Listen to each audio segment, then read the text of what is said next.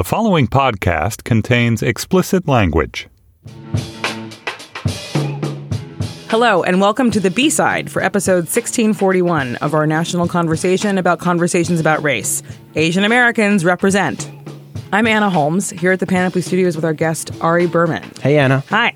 Ari, for listeners who don't know this already, is a contributing writer for The Nation magazine and an investigative journalism fellow at the Nation Institute. So, Ari, on our last episode, we discussed the cultural and political influence of Asian Americans, why they're often ignored or left out, and what's happening to change that. But no conversation is complete without our listeners' comments. So here is our producer, AC Valdez, with some of what you all had to say. So I was really excited about the thanks and gratitude we got from a lot of people on Twitter about Mm-hmm. the Asian American represent uh, thing, but not a whole lot of people wrote in about it. Really? So we got a few more uh, voice memos and, and other comments about other past stuff we've discussed. This one is from Jasmine, and it's kind of a short story about community policing. Hi, About Race Team. My name is Jasmine Robinson. I am from Long Beach and Compton, California. I am responding to your um, podcast about uh, community policing, where you ask, I think a listener asked if there are there's a way to have police be required to live in the neighborhoods that they're policing. I don't think there's a requirement. I do know of a program that my dad participated in. He is a an elementary school principal in Compton, California. They offered teachers, uh, police officers, and people who worked in the justice system great deals on homes in the community and gave them other benefits to entice them to move closer to the community that they serve. My dad did take advantage of that, and it resulted in me living in Compton for most of my high school years, although I did go to school in Long Beach. It definitely brought him closer to the community. It also did a great thing for him in that he now owns two homes and is now almost done paying off the first one after just 15 years due to the great deal that he got. So I would say that it greatly benefits the community and also the people who service the community to take advantage of these programs. And I hope that there are others throughout the state.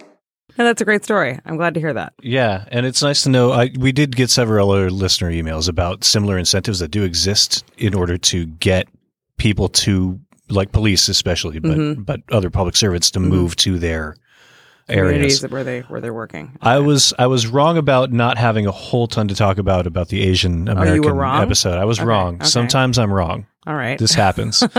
there was a series of tweets. Tropical Babushka is her is her Twitter handle. Doesn't sound very Asian, but I'm, I'm Um, gonna jump to she's conclusion. she's not actually. She's black. she has comments about Asian Americans. Um, and her, her comments kind of amounted to this. She was sort of disappointed with last episode. Mm-hmm. She understands the Asian American frustration with being ignored and hidden racism, but her critique was that black folks are not hyper visible because we're louder or more assertive. We're hyper visible because we're so stigmatized. And I was just wondering what you were thinking about that because I don't remember I don't you ever making that point No. necessarily. but don't I think think, do think we did point. discuss the relative lack of visibility, or Right. at least the way in which Asian Americans are ignored in that conversation. Sure, but but but no one was no one was connecting invisibility of Asian Americans to behavior or character stereotype. So I'm not quite sure what this listener is getting at. No one said that that Asian Americans are are are more marginalized or rendered invisible than let's say African Americans because they're quieter. Mhm. Um, so I'm not sure. I feel like she's arguing against something we didn't Yeah. say.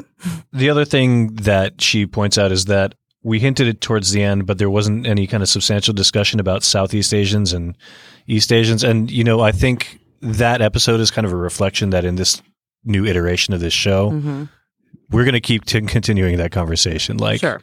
this is varied and multifaceted and like very hard to encapsulate in just over an hour. Agreed. I'm going to move on to an email from Danielle. And Danielle says, and this is kind of a general email regarding Trump, titled, Is Trump Starting a Conversation? Ari, I'm sure you have some thoughts on this. I grew up in a family with a very liberal mother and a father who has become increasingly conservative. He identifies as a Republican but does not plan on voting for Trump, although I don't see him voting for Clinton either. He claims, like a lot of other conservatives I know, that race relations have actually been set back during Obama's term and that PC culture makes it so that racism is hidden and can't actually be addressed. He thinks that Trump is actually facilitating a moment of national venting and that we're better off knowing who the real racists are. I feel that we're not actually having a conversation about race unless the other side is still able to say when and why something is offensive to them without being shut down as the PC police or oversensitive millennials. Otherwise, we're swinging back too far in the wrong direction. So here's the question Do you think there's anything positive that will come out of Trump's candidacy? And I think she's probably referring back to the venting. I can say pretty unequivocally no. I don't think anything positive will come out of the Trump candidacy other than possibly a rebuke of some of the things he stands for, though I'm I don't know how that's going to shake out. Yeah, I, I, I don't feel like there's been really a, rebuke of the things he's stood for yet. I think, in, in fact, there's been a legitimizing of many of the things I think that's right. that that he stands for. I mean, the only positive thing that I can imagine that would come out of the Trump presidency is that he's so discredited, as are all of his enablers, including his family members, that you know they can't show their faces in, Yeah. in polite society. But like again. the alt, but like there was no alt right that I even knew of. Yeah. before Trump, and now it's like this thing, and I don't think it's going away. So I'm I'm very concerned about that. Her the question is kind of strange though. It's like saying you can only have a conversation about race if there's still racists. Mm-hmm. To me, it seems that if race has gotten worse under Obama, it's because there have been things like police killing people. And Republicans suppressing votes. Like it's not the fault of Obama that those things are happening. Yeah, and and more messaging around those things, and, and and and the ability to communicate the stories, you know, around police violence and and voter suppression. But you know, you could argue, and I would, that Donald Trump is a Donald Trump's candidacy is a reaction to the election of Obama. Um, Yep. In, in, in many ways. I'm not quite on board with uh, we need racists or, or, or racists to enable conversations about race. the the dynamics of Trump are fascinating though in the Republican Party because like my my father in law who's the most Republican person I know Really? who's voted for uh, every Republican since Barry Goldwater and it's really essential to his identity is a, he's a Republican. He's not voting for Trump, but he is a college educated guy. Mm-hmm. And, you know, my wife's brother, who's also a Republican, isn't voting for Trump, but he has an MBA from Wharton. Mm-hmm. So I feel like all of the Republicans I know are the exact people that aren't voting for Trump if you look at the demographics. And mm-hmm. all the people who are voting for Trump are people that I don't interact with. so, I mean, it's really hard for those of us. Like, some people don't have any Republicans in their families, right? Like, Yeah. but those of us that do have Republicans in our families, they're the kind of Republicans that hate Trump. So, like, Yeah. it's this weird thing where, like, you're like, I don't know any Trump supporters, you know, but it's it's like it's kind of feels like that. I kind of feel like, I kind of feel like you might. I Maybe I feel like there is a what that, that he there's a- knows, like secret Trump. yeah. Oh, okay.